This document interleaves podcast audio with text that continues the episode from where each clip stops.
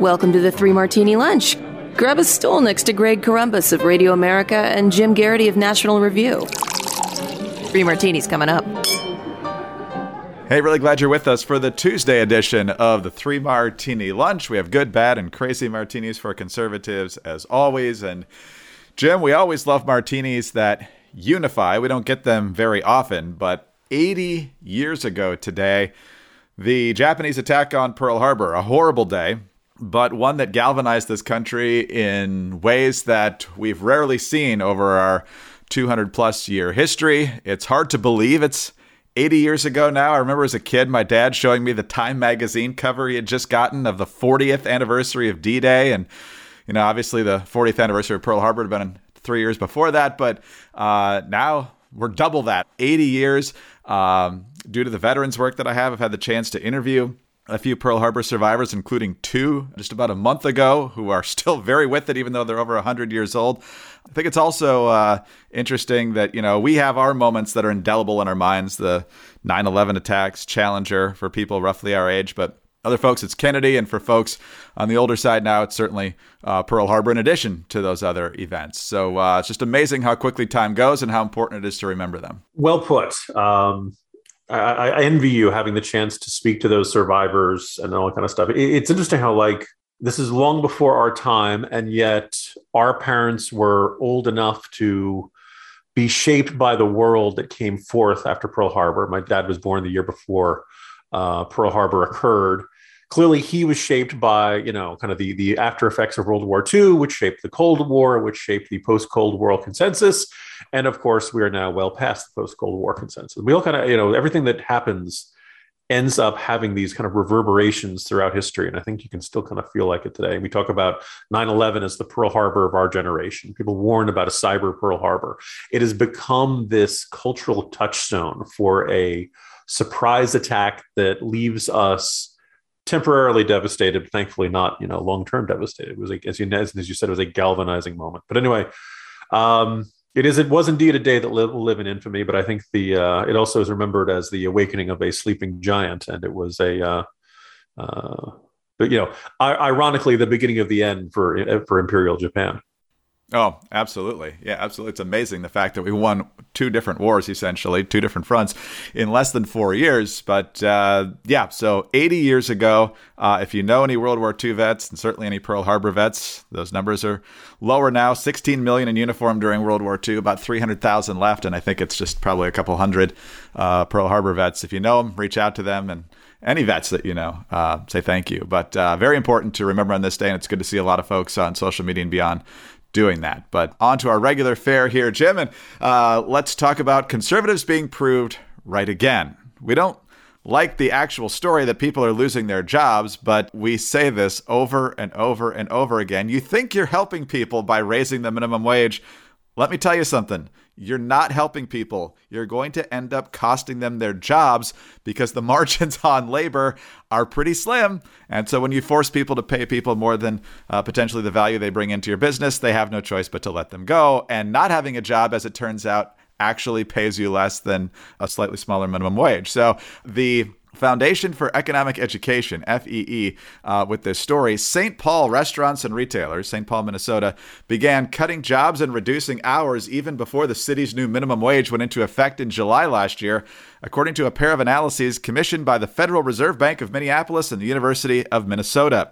The research, published Sunday by the St. Paul Pioneer Press, shows that full service restaurants saw a 16% decline in jobs while limited service restaurants, such as fast food joints, saw a drop of 27%. Minneapolis, which began raising its minimum wage two years before St. Paul, lost nearly 3,000 restaurant jobs over the same period. Researchers said the findings suggest restaurants were fairly sensitive to the mandated wage hikes. Big surprise. And so businesses were forced to actually increase wages during the pandemic, which just added to the economic crunch of people not being able to dine in and obviously fewer customers coming in many cases.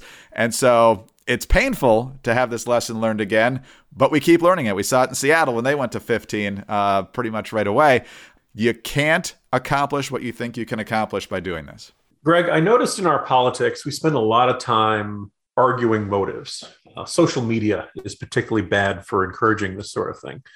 and you find yourself, you know, if you're a conservative and you think a minimum wage hike is a bad idea, the odds are very good that at some point you're going to get told, you know, you just want people to be poor. You hate the working poor. You're, you're greedy. You're selfish. And, you know, you just don't want to pay a few more pennies for your Big Mac or, or something like that. It's all about, you know, you, you're a bad person. You want people to suffer, all that kind of stuff. I think it's safe to say that if minimum wage hikes worked and did not lead to layoffs and did not lead to complications and did not lead to slowdowns in hiring and did not lead to price hikes and all that, we'd much be much bigger fans. If it worked the way it was supposed to, the supporters of minimum wage hikes would have a much stronger argument. Unfortunately, the world is complicated.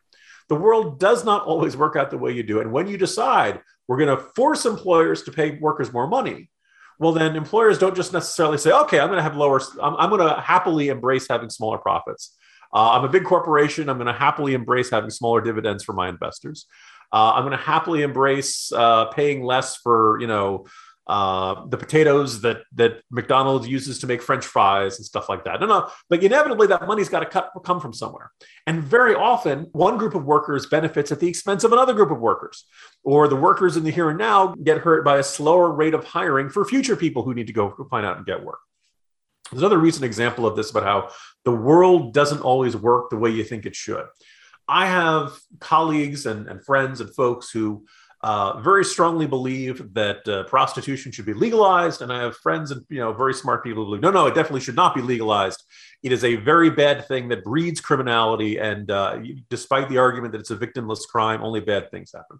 Well, over in Europe, quite a few countries have legalized prostitution. A lot of people say, oh, well, that's good, right? That, you know, you just have an exchanging of goods, of money for services, so to speak, and everybody lives happily ever after. That's not a happy ending joke, but you can, you know, come to the conclusions you like.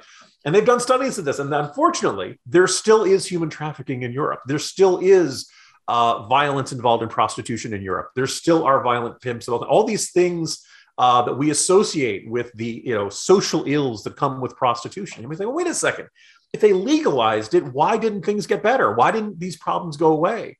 An unfortunate answer is that once you legalize it, you increase demand. You increase demand, that increases demands for both legal prostitution and for illegal prostitution. And you end up with some of those social problems you're trying to eliminate they get worse anyway, including human trafficking, spread of diseases, and things like that. The world doesn't always work the way you think it should.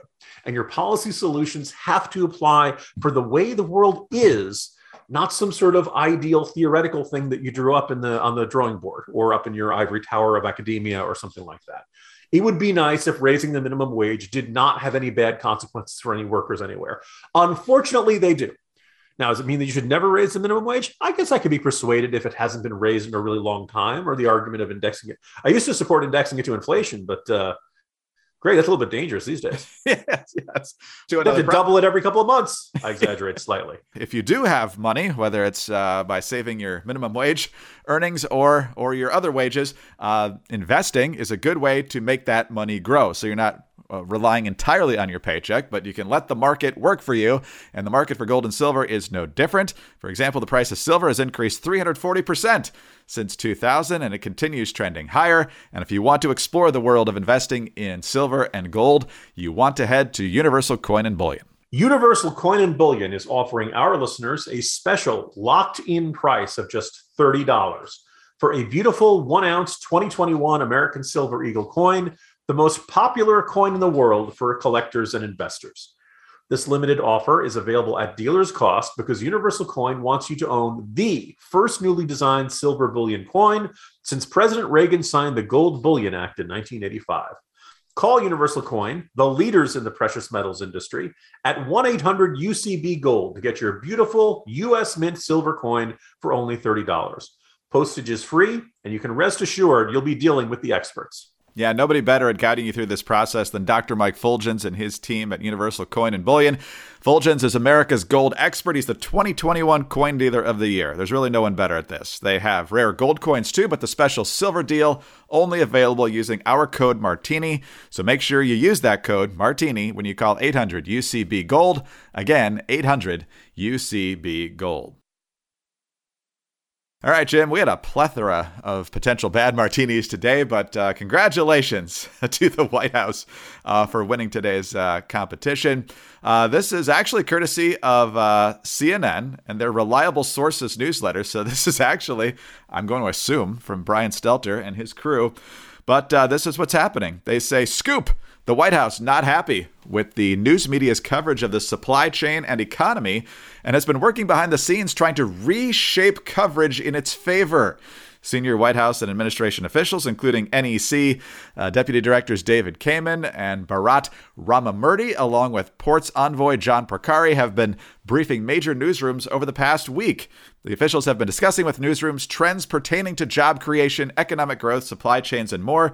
The basic argument has been made that the country's economy is in much better shape than it was last year in bold letters now. I'm told the conversations have been productive with anchors and reporters and producers getting to talk with the officials. So, Jim, the idea of a Republican president uh, telling the media, hey, you need to cover me more favorably, probably would have resulted in a pretty severe backlash from most in the mainstream media. And then this argument that the economy is in better shape than it was at this time last year.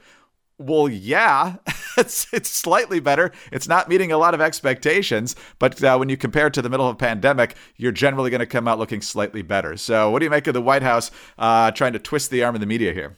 Duh. I'm, I'm so glad you're here to give us this super secret double probation off the record briefing to let us in on these grand economic revelations by administration officials.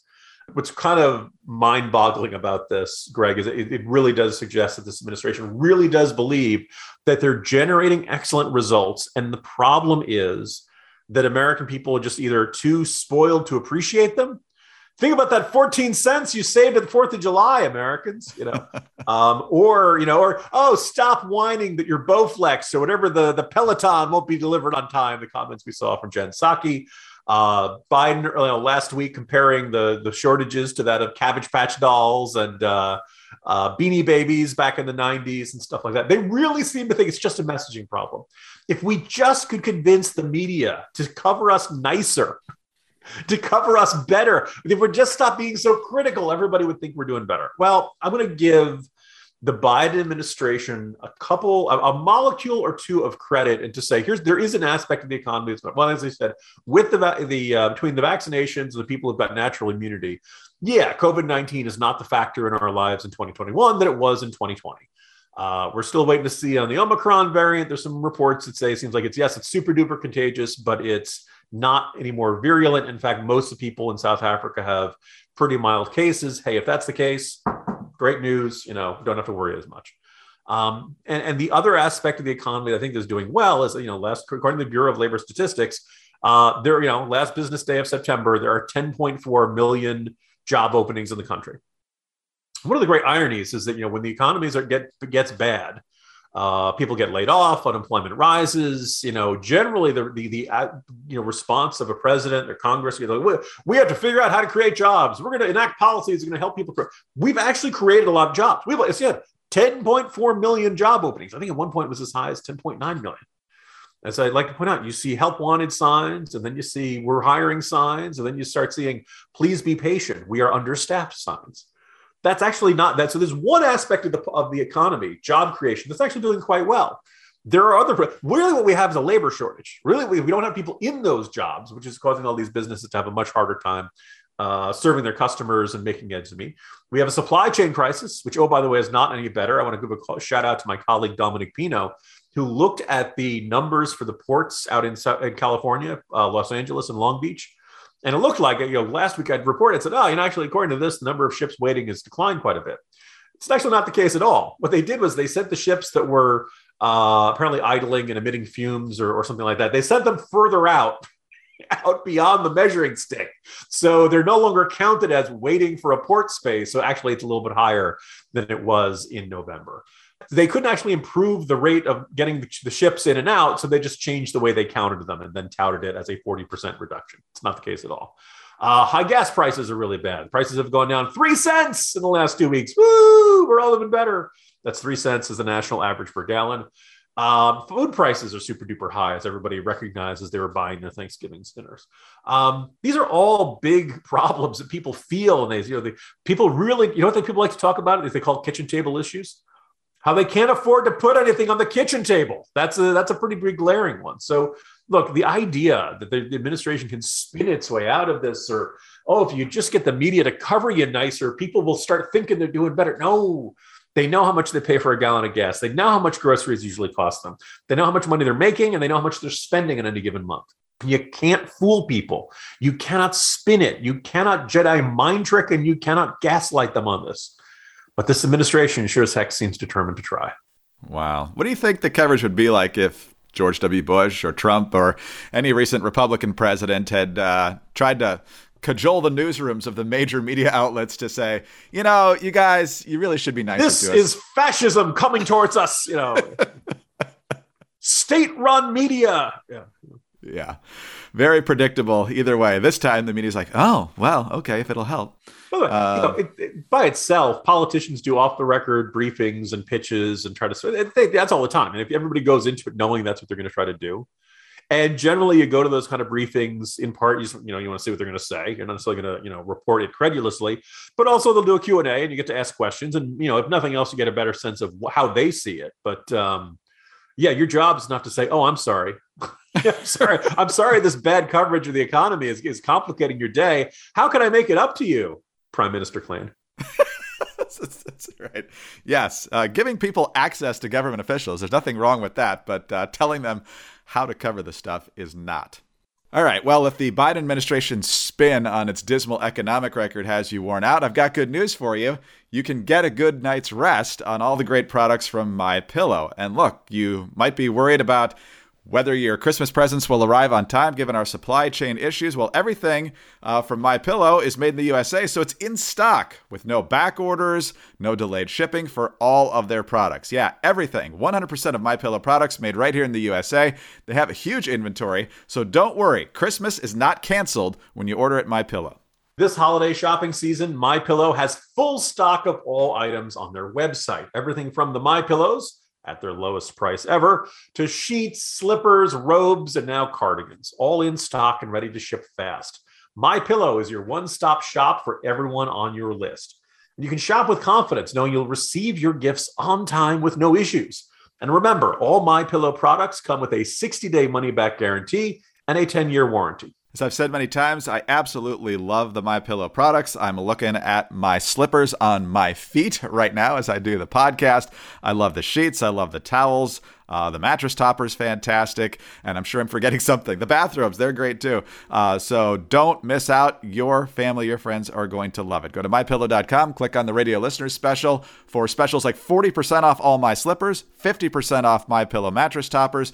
Remember to enter, though, our promo code Martini or call 800-874-0104 for great my pillow specials. That's 800-874-0104 use the promo code martini at checkout. Save now just in time for giving the ultimate gift in comfort with the best deals of the year on all my pillow products.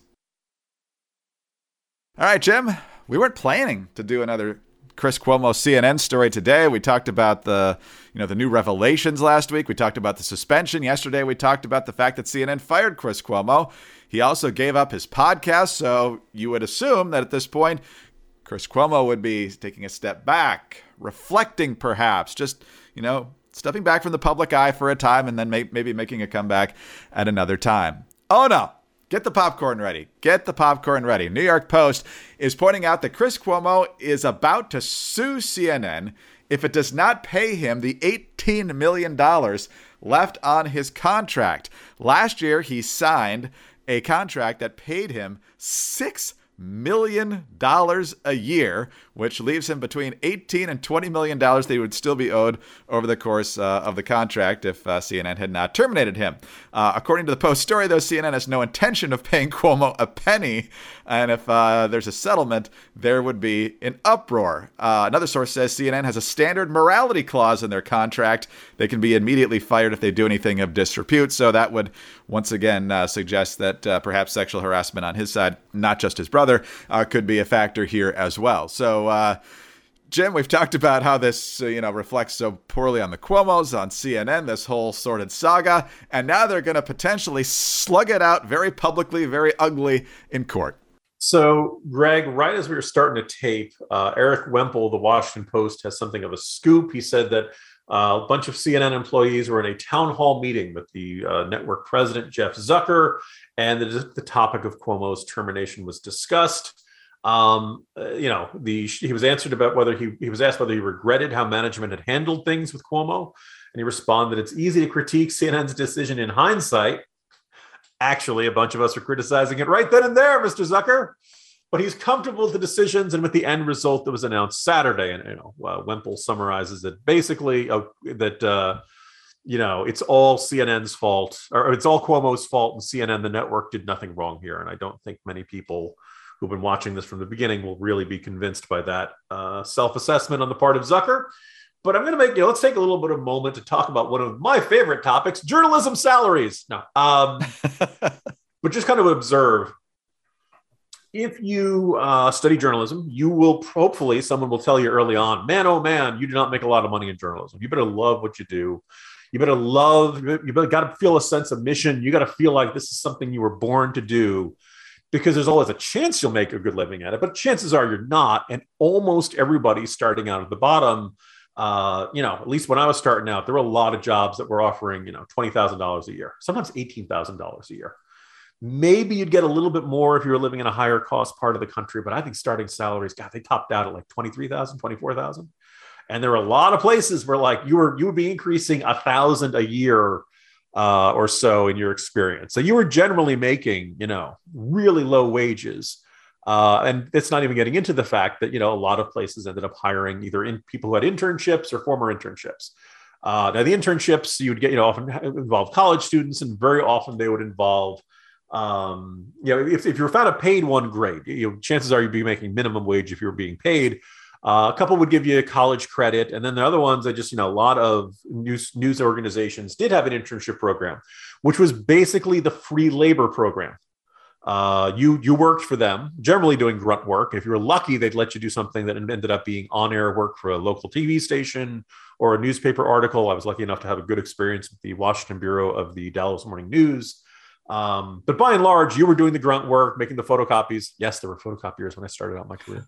uh, you know, making coffee, filing, you know, very basic, uh, you know, secretarial style of work. And you're hoping to get some sort of useful journalism experience that could then get you another job. So you could get one of those 20,000 a year, you know, starting out jobs. Um, and yet, so you're looking at like, wow, man, journalism, you never make much money. And then you look at the world of television journalism, particularly network news journalism man, oh man, the people up there make a ton of money.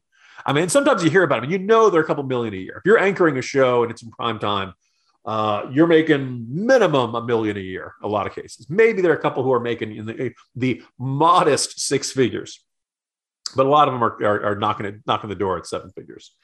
And you know, I guess that's fine. Um, but you know, I never want to begrudge somebody else for making a lot of money. But it does seem like an organization which oh by the way is really eager to trash other industries for having low wages or not treating workers well or something like that. Boy journalism does not like to do that. And oh by the way you may recall remember Ch- uh, chelsea clinton when she worked decided she wanted to work for nbc news? Oh yeah.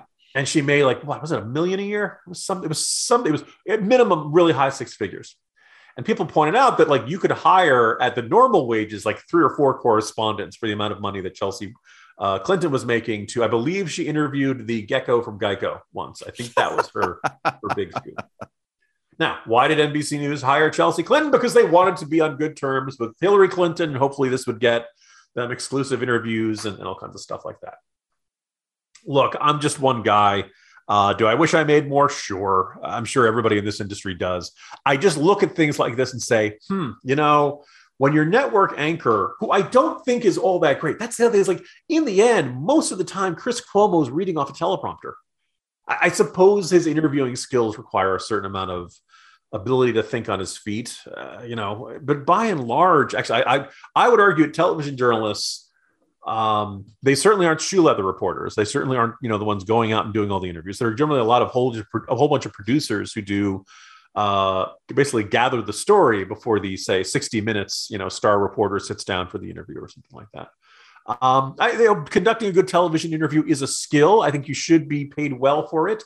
Um, but the idea that that's a six million, I mean, Greg, you could find a good cornerback for for that kind of money on the free agency market, you know, and that that that takes skill. You know, I'd like to see Chris Cuomo out there trying to cover somebody, or being a kicker for the Jets since we can't find one of them. But um, just kind of observing that, that the field of journalism it's got it's got all kinds of problems, but I can't help but wonder if the way that it is turned almost Hollywood studio esque, in which that, you know, being a star means you make an enormous amount of money, and $6 million of that money goes to somebody like Chris Cuomo, who's reading words off a teleprompter, when you probably could find somebody who could do that for half and then take 3 million of that money and go out and hire more reporters to go out and find new, new stories and new, new actual gather news.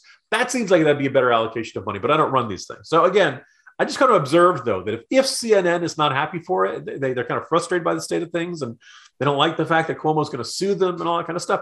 Maybe we should just stop treating television news anchors as if they are Hollywood stars or CEOs or, or somebody like that. And maybe they don't need these huge things. That maybe in the end, like th- there was an interesting argument who said that, uh, and I think when you saw CNN sh- uh, saw Fox News shuffle its um, its uh, anchors a few years back, that you know the eight o'clock anchor was always going to get the highest ratings. The nine o'clock anchor was always going to get the next highest rankings. And the 10 o'clock anchor was going to get it's the third highest ratings. And the reason for that had much less to do with the quality of any particular host and much more to do with the bedtimes of fox news viewers. More people were awake at 8 o'clock than they were at 10 o'clock. At 10 o'clock you're competing with bed. I do believe there was some sort of recent um, uh, quarterly update from Netflix in which they said one of their major market competitors is sleep. And that's kind of the state of things for, for television ratings and stuff. So, as far as I'm concerned, uh, it's a free market. I believe in the free market network team. But if CNN's not happy with what they're getting, maybe the structure and maybe the entire field of journalism, which we pay this pittance to people, and only, well, by the way, only people who are independently wealthy can afford to start in this industry. You think that's going to, you know, affect who ends up walking through the door? You think that's going to affect who, who comes rises up through the ranks? Um, that I suspect has a great deal to do with the kind of people who end up in journalism and why maybe just maybe we're not collecting the best, you know, we're not recruiting the best and brightest. Because let's face it, listeners, you're listening to me right now we're not getting their best. We're not getting their best. uh, They're not setting their best. Yeah. no. So, you know, you're right that interviewing is a skill, although I'm not sure in primetime cable news it really is anymore because I haven't seen an anchor that disagreed with a guest in years now. So it's just, isn't this awesome or isn't this horrible? Yeah, it sure is. Wow. Yeah. Uh, so but when it comes to agreeable conversations, Greg, maybe this podcast should not be throwing stones. that's true. That's true. But uh, man, I can't really disagree when the Bears play the Jets. That's the you know. Yeah, seriously. Yeah, the Bears and the Jets have certainly wasted more than $6 million a year on certain contracts over the years. There's no doubt about that. Uh, but I cannot wait for discovery in this case. Uh, this could be really, really juicy in both directions. Uh, and uh, it might mean that uh, this doesn't actually happen when folks think about this, but we'll see. Uh, nonetheless, this saga plays on. Jim, as always, a lot of fun to be with you. See you tomorrow. See you tomorrow, Greg. Jim Geraghty, National Review. I'm Greg Corombos of Radio America. Thanks so much for being with us today. Do subscribe to the podcast. Tell your friends about us. Uh, thank you so much for your five star ratings and your kind reviews. Uh, get us on those home devices. All you have to say is play Three Martini Lunch podcast. Follow us on Twitter. He's at Jim Geraghty. I'm at Dateline underscore DC. Have a great Tuesday. And please join us on Wednesday for the next Three Martini Lunch. Hi, this is Greg Corombos, and I'm here with Dr. Mike Fuljenz, the president of Universal Coin and Bullion. He was recently named the 2021 Dealer of the Year by the American Numismatic Association. Mike, one of the reasons I like Universal Coin and Bullion as a sponsor is because the people tasked with stopping counterfeiting and fraud come to you for advice. No one's more knowledgeable or more trusted on these issues. Tell us about your background and how it's unique. Well, I started collecting at the age of seven was president of the local coin club at 18 and state coin show chairman. And then I went to work for the American Numismatic Association in Colorado Springs. I taught classes on counterfeit detection and grading coins to collectors, dealers, law enforcement, and then went into business, but went back to Colorado every summer for 20 years to teach about collecting, grading, and counterfeit detection. I've since talked to uh, the Attorney General of Texas and helped him with the Consumer Protection Guide and the Federal Trade Commission and consulted for the U.S. Mint, the Royal Canadian Mint, and others. So I'm well positioned to help the public know that they're getting a genuine, high quality product at a very good price. Dr. Mike Fuljenz is recognized as America's gold expert by the U.S. government. Contact Mike and his team of professionals at Universal Coin and Bullion to own your gold and silver coins now. Call 1 800 UCB Gold.